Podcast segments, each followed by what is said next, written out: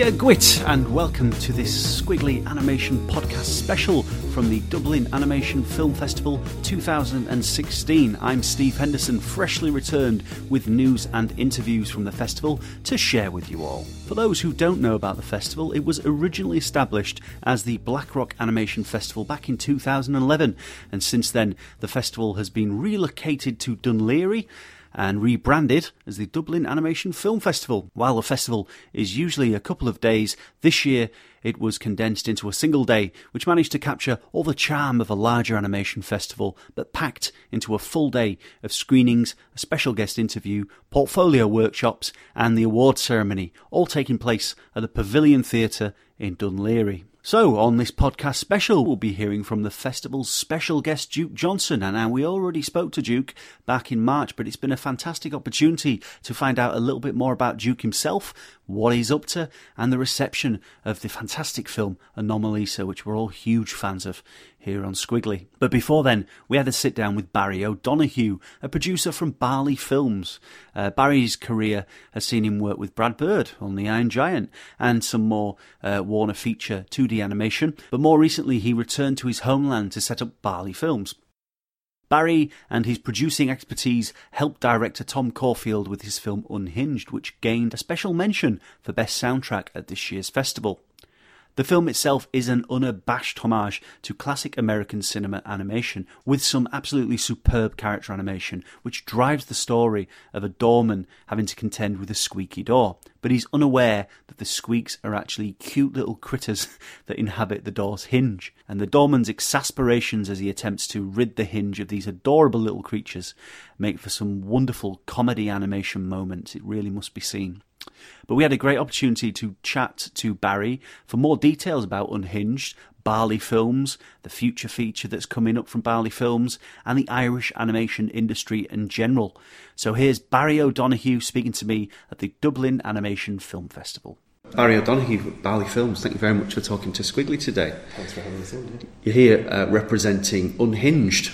Uh, could you tell us a little bit about the film Unhinged? Sure. It's uh, Tom Caulfield is the director and the, the main animator on the film, um, and it was funded with the, the Irish under one of the Irish Film Board schemes with uh, RTE, our national broadcaster, and the Arts Council. And it's uh, a little over three minutes, uh, comedy film, very much full, full drawn, full kind of classical style animation. Um, Tom had been working on a lot of feature films as a, as an animator, lead animator, probably since two thousand and four worked for Disney in Australia and had worked for a lot of studios in France, uh, a lot of the Irish studios. Uh, had worked at Barley Films as well on our feature uh, when we were developing it. So he really wanted to do his own thing, you know, tell his own story, um, and a story that he wanted to uh, be able to be as full in the animation as he was allowed, not be restricted by somebody else's budget saying it had to be a low um, or a fast turnaround or low quality or something, and kind of have to compromise. So he really he really didn't have to compromise on this, which was great. Mm-hmm. Um, so it's it's quite fun, joyous animation, very cartoony, um, um, and I think you can see you can see watching it when you watch it that he, he's whoever's animated it has had fun animating it. Um, you know, I think there's there's a, a sense of joy in it. Um, and he picked a really nice team. Uh, while he did most of the animation, there was probably five or six other animators who did a few scenes with him, all of whom were very seasoned animators uh, as well, had worked on a lot of feature films. So um, so yeah, it was it was an interesting uh, an interesting project. So he'd asked me to produce it uh, through his brand new company that he'd set up just as he got the funding to mm. do it. So um, yeah, fun fun adventure. No dialogue, so it's just all about pantomime performance. Yeah, with sound effects, I guess helping helping that along. Well, very much so. I mean, the whole thing uh, is centered around this particular sound. The film being about a doorman having to contend with a squeaky door yes. and interacting, or rather trying to get rid of the squeaks that live in the door, and we follow. yeah, yeah, uh, and yeah, they're, they're these cute little, super cute little characters um, who are, um, for him, extraordinarily annoying. But uh, I think for the audience, uh, they're quite fun to, to follow their part of the part of the story. Yeah, excellent. Um, and a very unashamedly and, and, and brilliantly so Disney esque Warner Brothers, I don't know, Tex Avery. I keep throwing all these classics of, yeah. of American animation descriptions at you, but it's very, very uh, close to that. It's That's, it's a love letter, isn't it, yeah, to, to that era? I was in college with Tom, and Tom from when he was in college, could draw like crazy. Do you know what I mean? And he loved that stuff. He loved those old cartoons, as we all did in college at the time. But you know, he was the one who was able to actually do that when we were in college. So I think you know he when he finally has got the chance now to make his own his own one, he really went you know totally hundred percent in that direction. Mhm. Um, so yeah, it's. Uh, I, I guess for a lot of people who are sort of journeyman animators, they're working on somebody else's show all the time, and you are confined to somebody else's style. Um, even if you love Warner Brothers and you're working on something else, you have to pull it back. So I think this was just that great opportunity, which we don't always get to uh, to do what you love to do as as well as you can do it.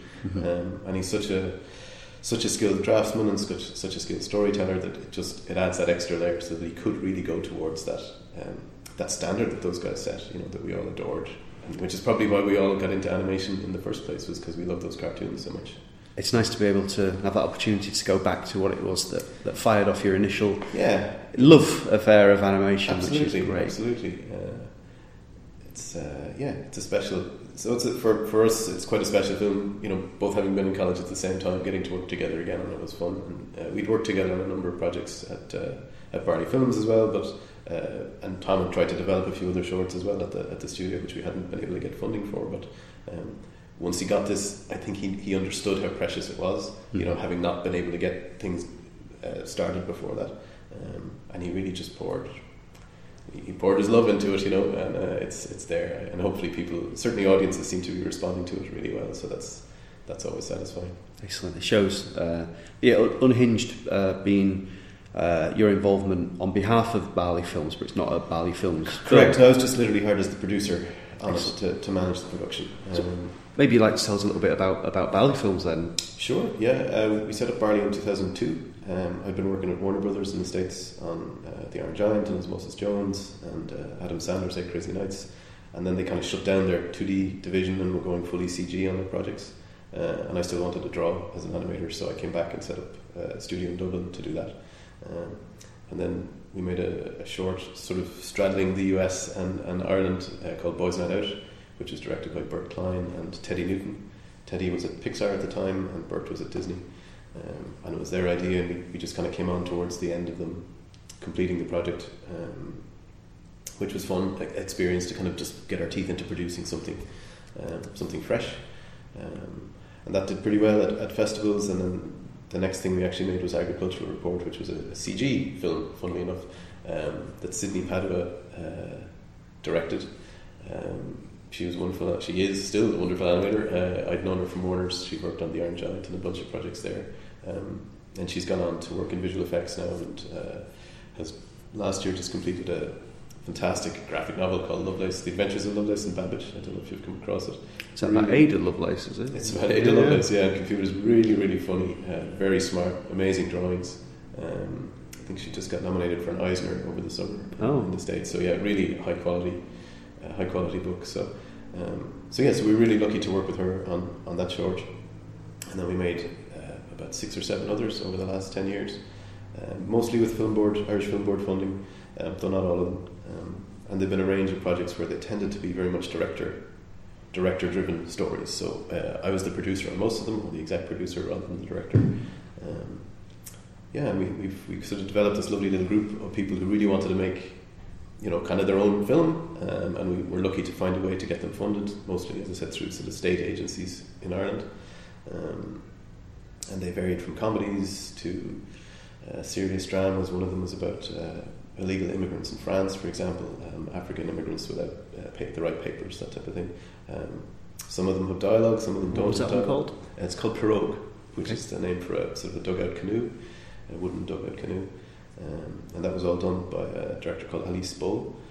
Um, all hand drawn in charcoal, all done by her, six and a half minutes, all drawn on paper. Um, amazing, amazing film, really powerful. Um, and then we recorded the voices in France, and then the music was traditional. Uh, the characters are from Burkina Faso in, in, in Africa, so the the music, music and musicians were from Burkina Faso, and we had another Irish uh, chap who had also performed a, a, an African instrument here, which we recorded actually in Dún Laoghaire, so um, where we are today. Um, so yes, that was quite a different, you know. So we've kind of bounced between stuff that's quite frivolous and silly to stuff that's quite serious. Um, and our current stuff, uh, we're just working on our first feature at the moment, um, which is sort of set in the Arctic, heavy conservation theme about overfishing and uh, I suppose overheating of the world, whatever uh, global global warming. Um, it's that's the backdrop to it. I mean, it's a kids' film. There's fun stuff happening. It's uh, lots of fantasy kind of characters and everything, and, and hopefully, hopefully, an enjoyable film. But the, the themes behind it are a bit more um, con- are sort of our concern for the environment, I guess. Um, and we have another two in development features after this that are also one of them is very much not about the environment. It's just a Christmas kind mm-hmm. of a fun Christmas story. But the other one again is another uh, very heavily environmental theme about the oceans, the state of the oceans. So. Um, I think it's just maybe that's my sensibility coming through there. Whereas on the other stories, we just let whatever the director wanted to focus on. We just encourage them to do that. So uh, you're using the full uh, scope of what you can do with animation. Then, would you say? Yeah, we've tried different things. We've tried computer animation, CGI. We've tried cutout cardboard stuff. We've done paint on glass and some of those, uh, which has been kind of crazy. Um, and then we've done hand drawn, and we've done hand drawn in on Cintiqs and hand drawn in on Wacom, sort of all sorts of different types. Um, stop motion stuff we've just started doing in another project as well, so which has been really great fun. It's uh, and puppetry mixed in with that, so um, we get used to only doing a few seconds a week, and then suddenly you're given a camera and you're, you're allowed to move it quickly in a live action environment with a puppet. And you're like, we just got ten minutes done today. This is amazing. How did we? Why are we spending, you know, weeks and weeks and weeks just getting a few seconds done a week? So that's been kind of liberating, I think, for us as a team. Um, and then we're then happy to jump back to the controlled environment sometimes of the drawings, you know, the slower drawings. But uh, so yeah, it's it's uh, it's an interesting. We're lucky that we've an interesting range of things we can get to work on, mm-hmm. um, which is fun. The team we've had changes all the time, but they've always been really really great to work with. So. With, with your own past, you mentioned working on uh, with Warner Brothers. Was that over in the states? Yeah, that was in LA. Yeah. Um, I started there in '98. Um, first job was on the Iron Giant as a production person. Um, luckily, it was just fluky timing and everything, and all those all those things aligned. Um, and I happened to get on just as they'd started animation um, and worked with them for, for that, and then came back to Ireland after that was over and went back the following summer and started on uh, Osmosis Jones again in production, and then switched to, to being an animator about halfway through. Um, and then stayed on for their next project, which was sort of an outs, partially outsourced to Sony, or Sony, I think maybe had the project, which was Adam Sandler's Eight Crazy Nights. Mm-hmm. Um, and Warner's were sort of doing the back end from ink and paint onwards, so I, I worked in production management again on that. Um, but it was, it was wonderful. I mean, Warner's was a wonderful place to be working. Um, really international crew. Everybody loved being there. It was a little looser, I think, in in terms of kind of creative freedom than maybe somewhere like Disney or DreamWorks, which had a really particular house style and you know a real brand that they were trying to protect. And, and Warner's just seemed to have this um, really free creative space. I mean, everyone was working hard, but it was a lovely. It was, just, it was a lovely place to get into animation. I think you know, so I think that was really lucky. If I'd been somewhere else, I mightn't have I might have stuck with it quite the same way. Mm. Um, so I guess we've always tried to replicate that feeling at Barley Films of, you know, you're there because you want to be there, you want to be making films, you might as well be working on a film you want to make. Um, so it's it's a slightly different niche, I suppose, that we have within within the Irish system as well, maybe. Is there is there like a a special relationship between America and Ireland when it which affects the um, Irish uh, film industry? Is that supported by the Irish Film Board, and because you, oh, you guys get uh, you do it incredibly well with with terms of um, you know Oscar feature films, Oscar nominations. Yeah, I, that's an interesting. I haven't thought of it quite that way. Um, I think there's. I think we've been lucky that in the last ten years or so, thereabouts, for all those Oscar nominated projects that you're talking about from uh, Cartoon Saloon and Brown Bag and, and various other studios. Um, I think as a, as a not as a country but as an industry we grew up a little bit and we realized that it wasn't just about getting enough money to make the next thing to sell to the local broadcaster. We looked wider I think and we had to look wider to get funding.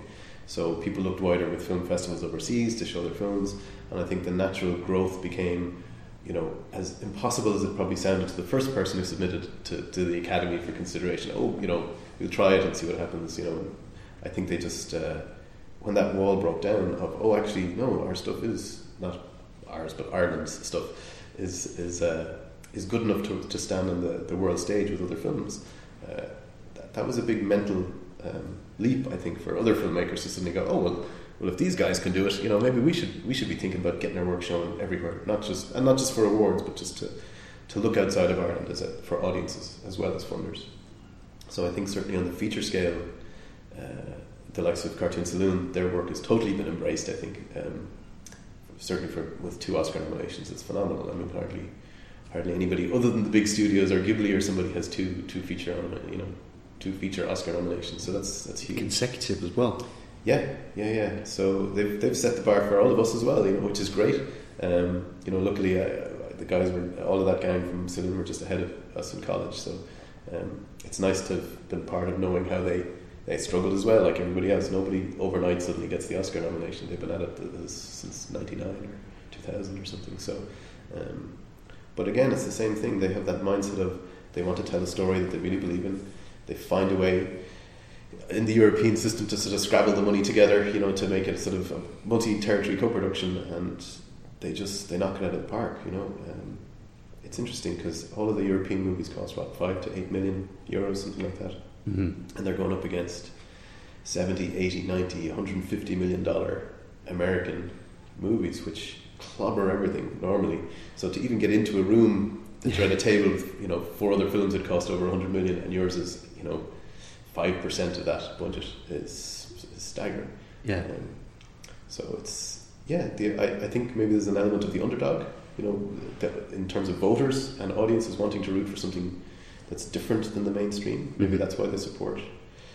Maybe that's why it's so strong. But I think the quality of the stuff as well, obviously, just is is up there with with, with anything. Excellent. Anything worldwide. You mentioned college there as well. Mm. Are you saying that everyone's? It almost sounds like everyone in the Irish film industry, animation industry all went to the same college. Pretty much. the, certainly, there was a period of uh, probably 90, maybe 96, I think, uh, 96 or 98, maybe Brown Bag Films set up, and they were, I think, the first class who went through the, the Ballyfermot programme. Um, and as almost as all of those first classes went through, Sullivan Bluth, which was the main employer, like literally shut down and left the country. So uh, that first year of them coming out, which is maybe 96 or something like that, um, I'm not sure the years I wasn't in that first group, but they you know they felt compelled that the only way to get work was either emigrate or set up their own thing. So several companies, very small companies, got set up out of that first year, and then out of the year I came through was probably I think the Cartoon Saloon gang, Paul and Tom and Nora, came came out in '99, maybe graduated. Um, and again, they came out and there was nothing, like there was no work, like uh, so they had to. It was again go overseas or or set up your own thing. So they they got some a small amount of funding to set up their own thing to develop the trailer, which became later became Secret of Kells. Um, Tom Caulfield graduated the following year, got hired by them uh, to work on it, so he was there from the very beginning as well. Um, and then our year came out, and I think of my graduating class, Tom was one. He went to Kilkenny. Twelve of the other members of the class all went into games in the UK. I think in Manchester actually. Mm-hmm.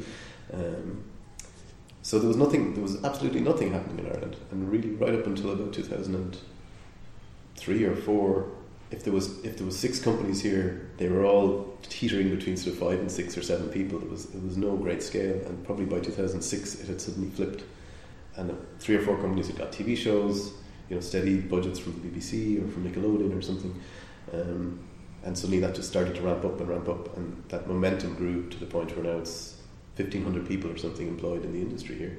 Uh, through 22 companies, and it just it's a totally different landscape um, which is great because it means there's all this great diversity. There's talent coming from overseas as well. Um, so there's this lovely energy in the in the industry now.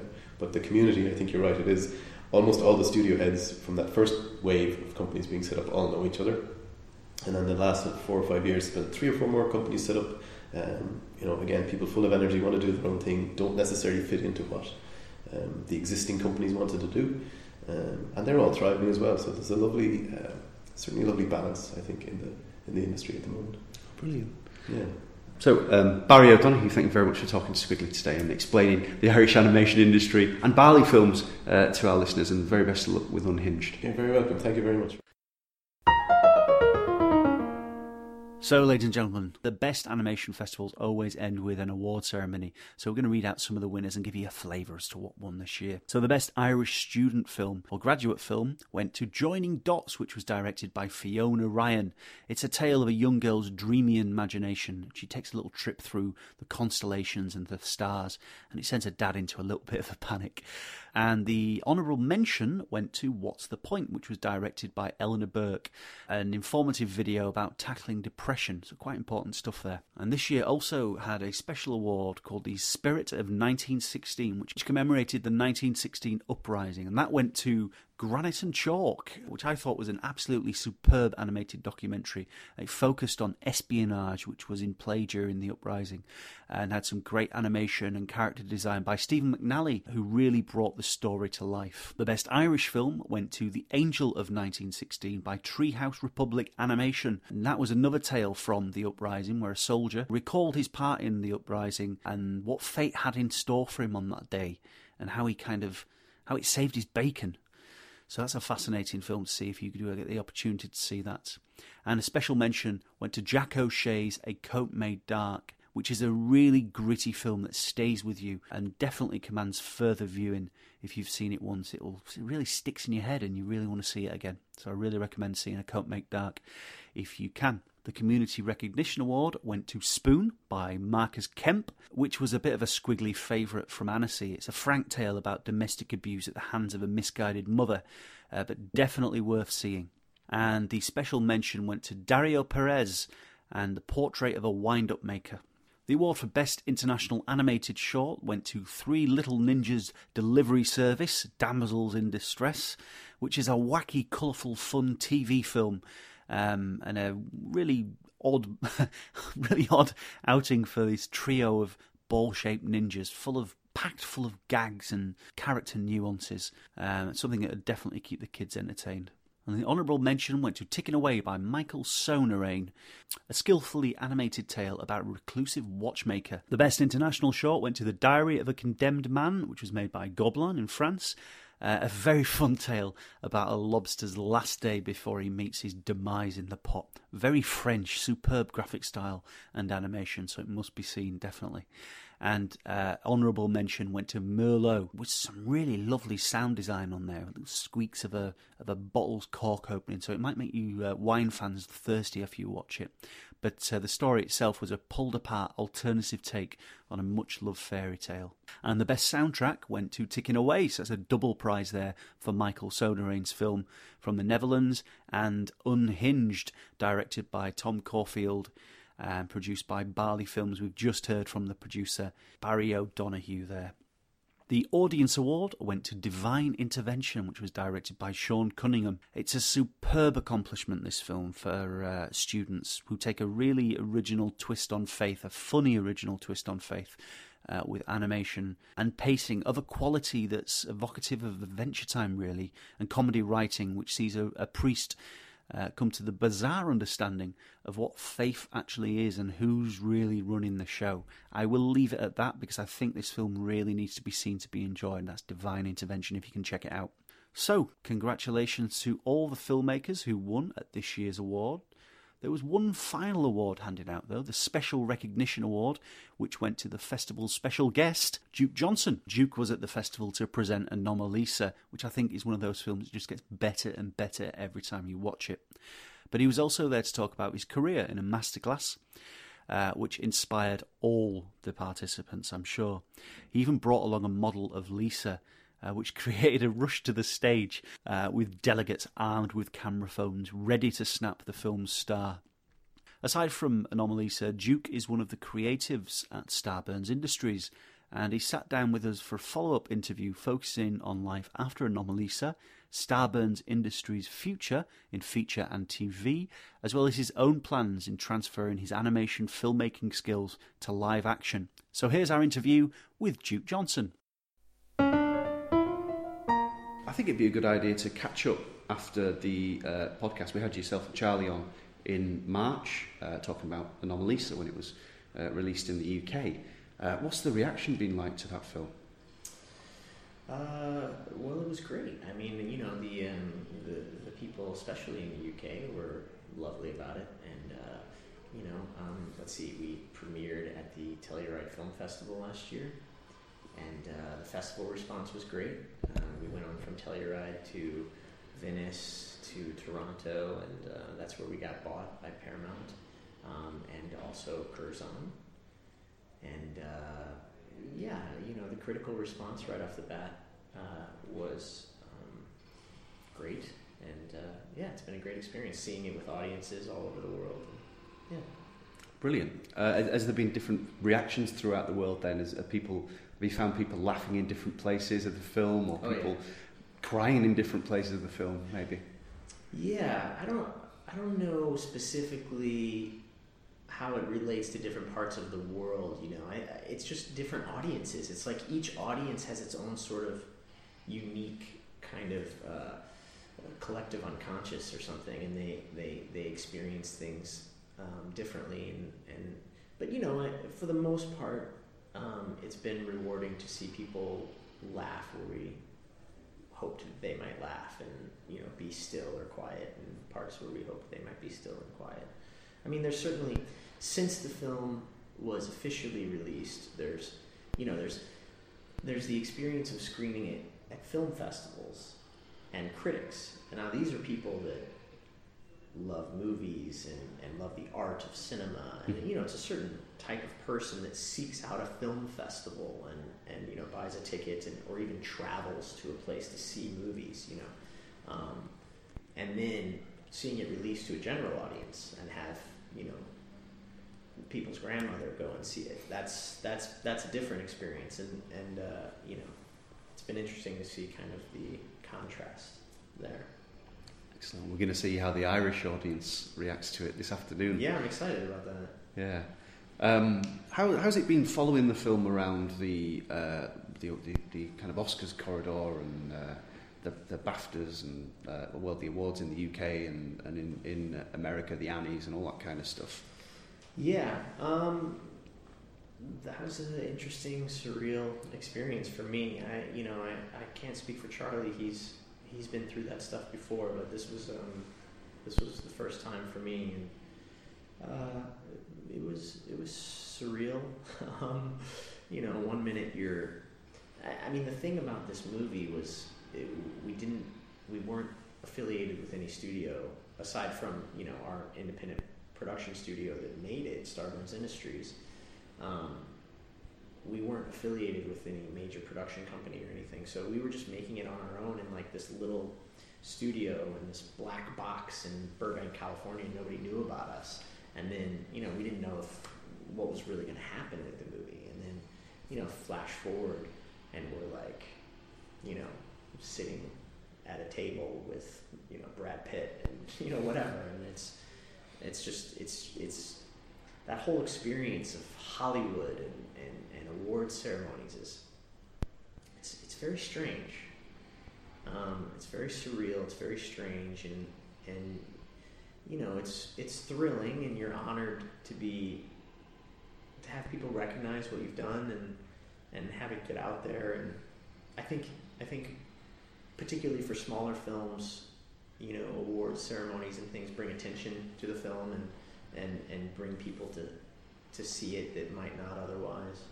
Um, but at the same time, there's a you know there's a there's a thing about award ceremonies that this is kind of all like how do you like there is no best film you know Yes. there's no Yeah. such thing as a best film because it's you know what what does that mean is it the one that makes the most money is it the one that appeals to the widest audience is Yeah. it the one that has the greatest emotional impact on a few people it's like you know film is subjective and um, it's weird to look at it from that perspective but it's interesting The fact that they do it every year as well, so yeah yeah they keep changing their mind every year. yeah exactly Um, oh, excellent.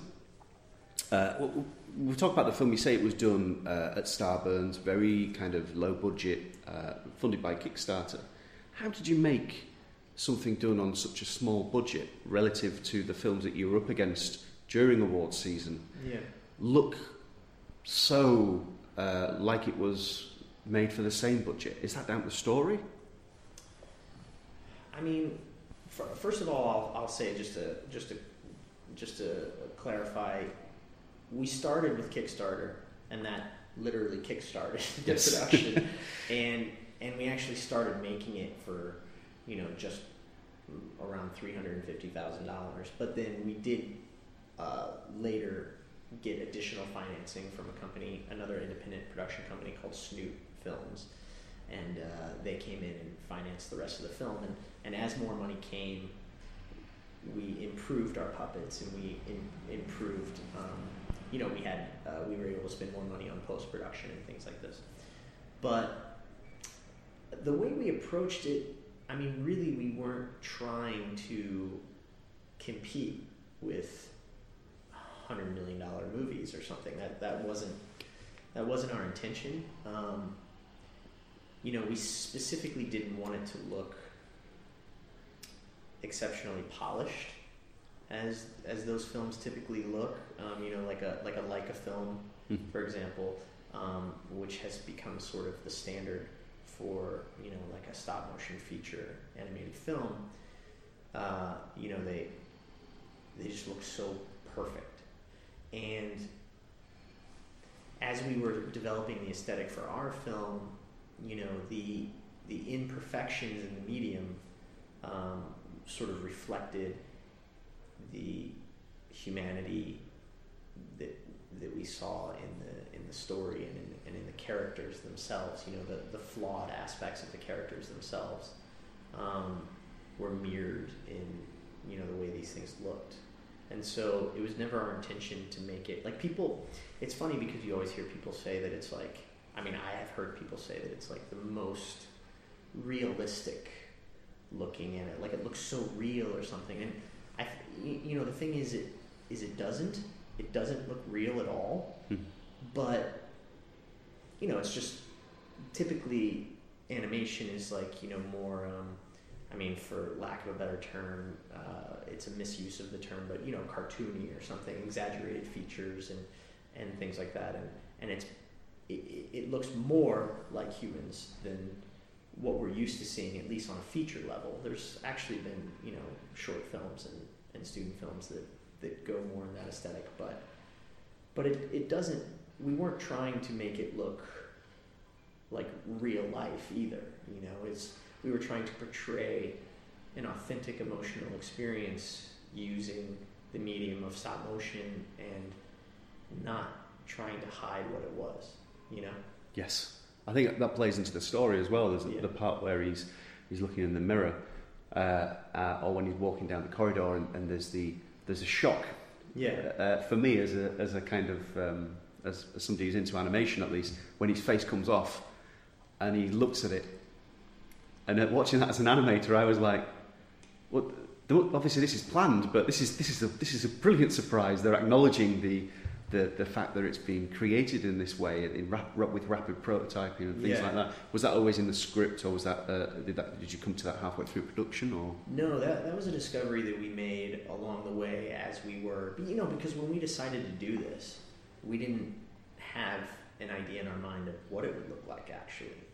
Um, and as we started developing the aesthetic, we arose, we, we arrived at um, uh, the rapid prototyping and the, you know, the, the uh, replacement phases um, because we were looking for a certain level of um, emotional expression in the faces um, within a certain budget range or whatever, you know. So we're trying out different things, and then we came across this aesthetic, and then it was like, well, this looks a certain way. They have this line across the face, and then you know people are immediately like, well, we can, you know, paint those out in, after the fact. And then we were like, well, what if we didn't paint those out?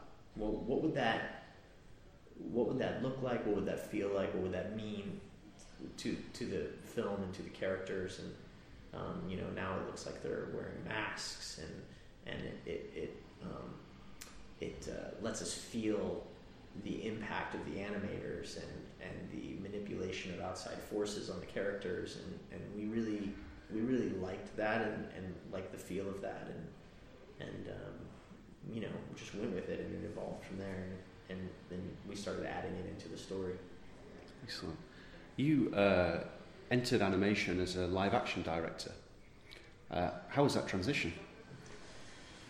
Well, you know, I I often think that I've thought about this a lot because you know, it's just I think it's just natural human behavior to kind of like categorize people and like you know put people in a box you know like this person is an animation person and this person is a live action filmmaker or, or whatever and then also it works on the other side where people you know, like in the animation world, we're, you know, we're oftentimes very proud that uh, of our craft and what we do.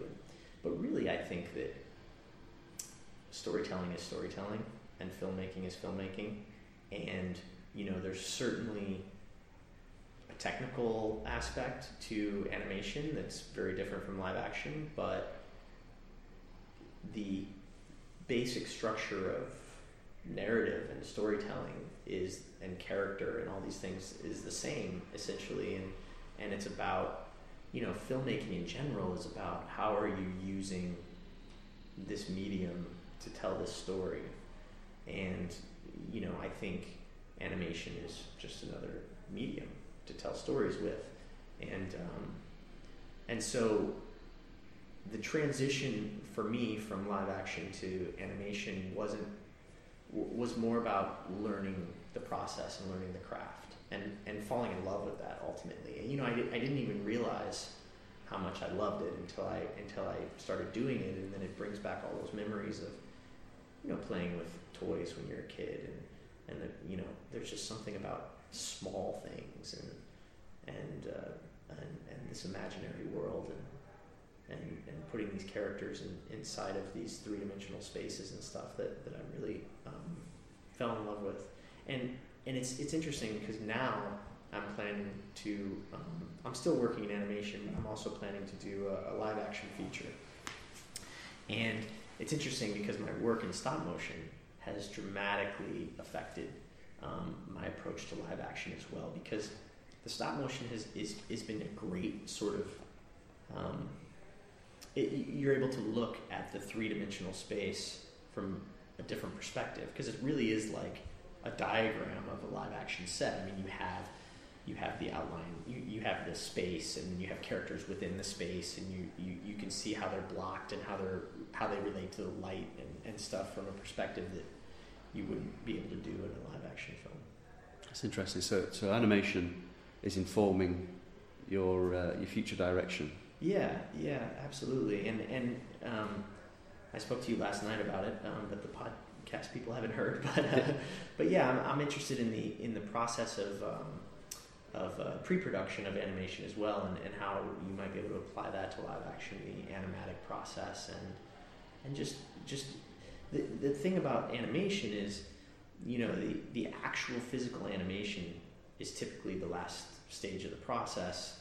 Um, and there's so much pre-production that goes into it and you develop the whole story and everything because you know the animation is expensive to do and so you don't want to you don't animate like the same shot from multiple angles and stuff and then cut it together in post like you would in live action you do all of the all of the editorial stuff i mean not all of it there's still post-production but you do a lot of the blocking and, and figuring out the shot selection and all that you do that ahead of time and the interesting thing about that is you know in filmmaking, you write a script, and a script isn't a completed thing. It's a blueprint for a visual thing.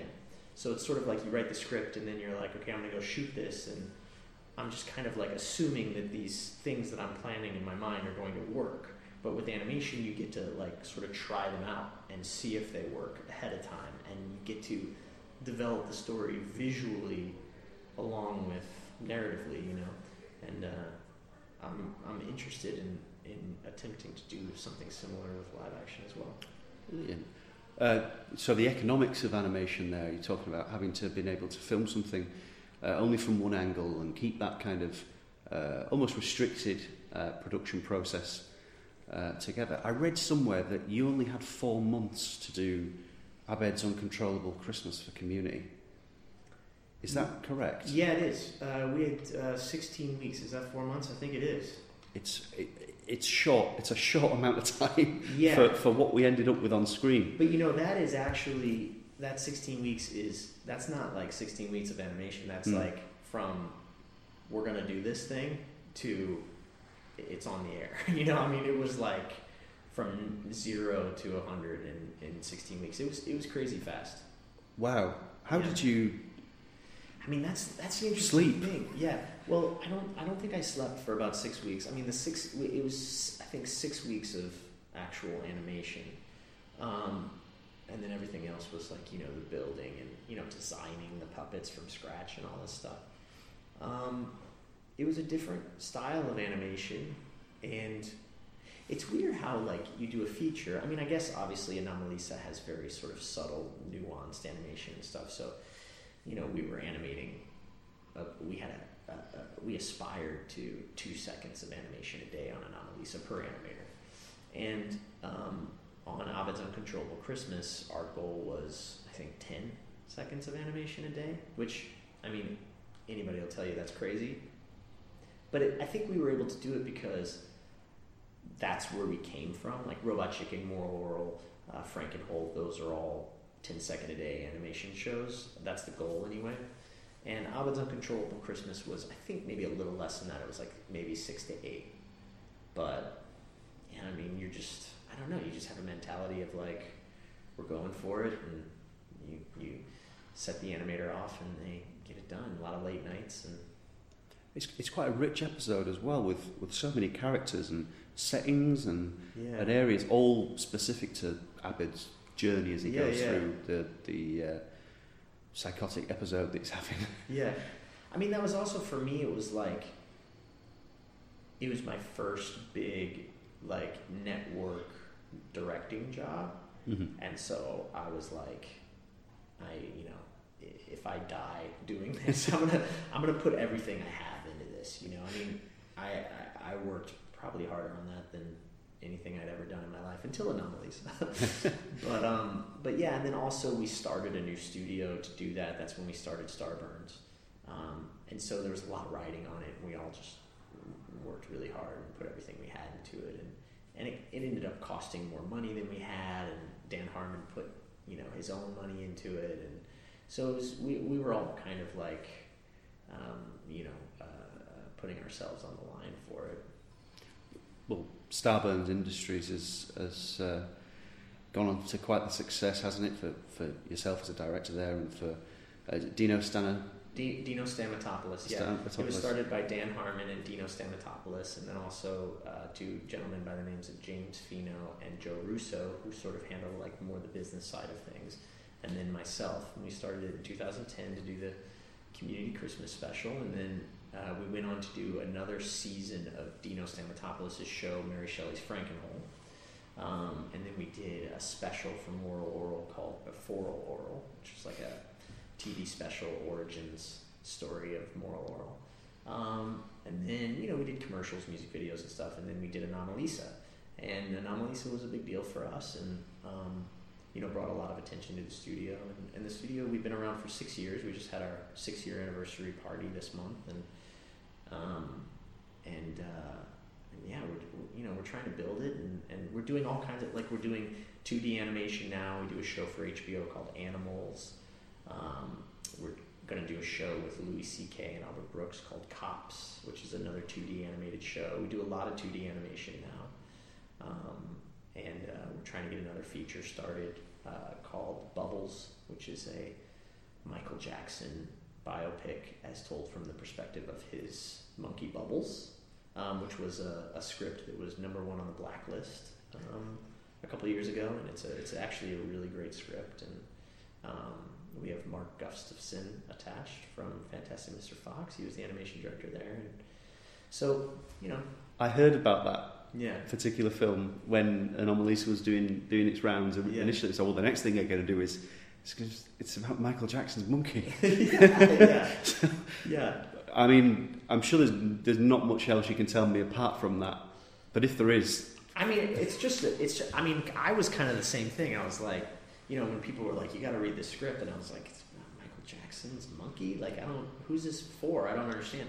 But I read it, and it's actually, it's a brilliant script. I mean, it's just a really well written script, and um, you know, it's an emotional story, and uh, and uh, yeah, it, it seems to. I mean, it's one of those things that's like people have had a hard time. They love the script, like everyone in Hollywood loved it, but they had a hard time sort of figuring out how it could be done, picturing it as a live action film, um, because you know it's got all these famous people in it and stuff. But then once um, somebody got the idea to do it in stop motion, it kind of was like, oh, okay, now now it makes sense. But yeah, I mean, it's I think it's a cool project.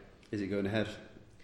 Yeah, I mean, we're still, um, you know, I don't know these things. I, like I'm, I'm an artist. I don't know how I don't know how the business works. You know, but these the wheels of um, Hollywood move slowly sometimes. But yeah, I mean, we have uh, we have financiers and business partners, and and as I said, uh, Gustafson's on board, and um, yeah, they're just working out the details on some getting some final talent attached and things like that. But I think it I think it's going forward. You know, the ink's not dry on all the contracts and stuff, but we'll see what happens. Best of luck with that. And with the other projects, I'm fascinated by the Louis C.K. Um, cops uh, drama as well, and animals, and it sounds Yeah, sounds yeah. fantastic. And American uh, sitcom animation is is really uh, coming to its own. It's in in say, the last decade or so. Yeah, you get it so much yeah. now, don't you? Yeah, it really has. You know, it's there. There was the mainstream network stuff like The Simpsons and stuff, right? Who've been around forever and kind of made way for Family Guy and American Dad and things like that. And uh, and, and uh, uh, what is it? The uh, the Mike Judge stuff and and and stuff like that. And King of the Hill, um, stuff like that. And then we got uh, Adult Swim, and they started bringing this kind of like younger, more experimental types of shows and animation, which is is sort of like a nod back to the um, sort of liquid television kind of MTV era, and um, and and and that kind of became successful. And you know, we did another show at Starburns called uh, Rick and Morty, um, which has become a big hit, and everybody loves that show. And and um, and then so it sort of opened up, and now they're doing other. There's other sort of Adult Swim esque kind of types of networks and animation blocks on networks and FXX and you know all this stuff going on and, and yeah, it's kind of exploding the animation realm. And then also all this online streaming stuff. And there's Seeso. We do another show for Seeso, which is a, a streaming online network.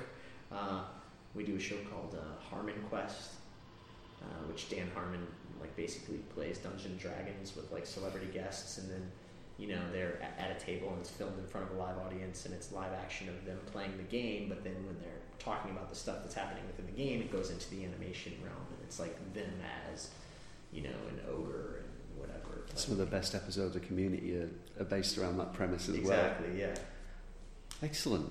Um, well, I, I, I'm happy to hear that Starburns is, you know, continuing full force, and I could talk to you all day about Rick and Morty. I'm a, a massive fan Oh, cool. um, of the show. Um, what is next for yourself personally, from a creative point of view? Yeah, well, I'm still actively involved in, you know, uh, all the stuff that goes on at Starburns. I'm the I'm the creative director there, and and uh, and and so you know I'm involved in developing animated shows and, and pitching things to, to networks and stuff to do at Starburns, and then also personally I've been thinking a lot about what I would do in the feature realm next, and uh, you know I, I set out in this business to initially wanting to do a live action film. And um, as I said I've I've loved working in animation and, and and I've learned so much from that process. And I'd, I'd like to see um, what I can do in the live action realm. So I think I'm going to try to do a live action feature next. And uh, I've been writing that and then who knows I'm trying to take it one thing at a time You sound like you've got a lot on your plate. Uh, Yeah. Creative directing at Starburns. yeah Blimey. I don't think animators can take thing one, one, one thing at a time. If you're taking anything Yeah, from animation, take that. That's yeah yeah exactly Excellent. Duke Johnson, thank you very much for talking to Skwigly today at the Dublin Animation Film Festival, and very best of luck uh, with your talk later on and uh, with Anomalisa, showing it to the audience here. my pleasure and thank you so much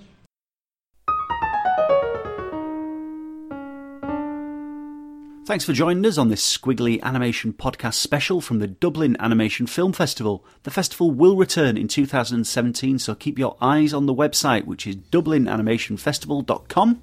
You can follow them on Twitter at Dublin Animation and facebook.com slash Dublin Animation. Our special guests on this podcast were Barry O'Donoghue and Duke Johnson. You can find out more about Barry's work and Barley Films at barleyfilms.net, and you can follow Duke Johnson on Twitter at Dukulele, or you can find out more about Starburns Industries at starburnsindustries.com. I'd like to extend a massive thanks to Fanula Nainil and Christina Yee for their hospitality during the festival. We had an absolutely brilliant time enjoying the films, meeting students, and seeing some absolutely wonderful work. Thank you very much for having us, and we're really looking forward to the Dublin Animation Film Festival 2017. So, until the next time, thank you very much for listening, and Sona Bjohan.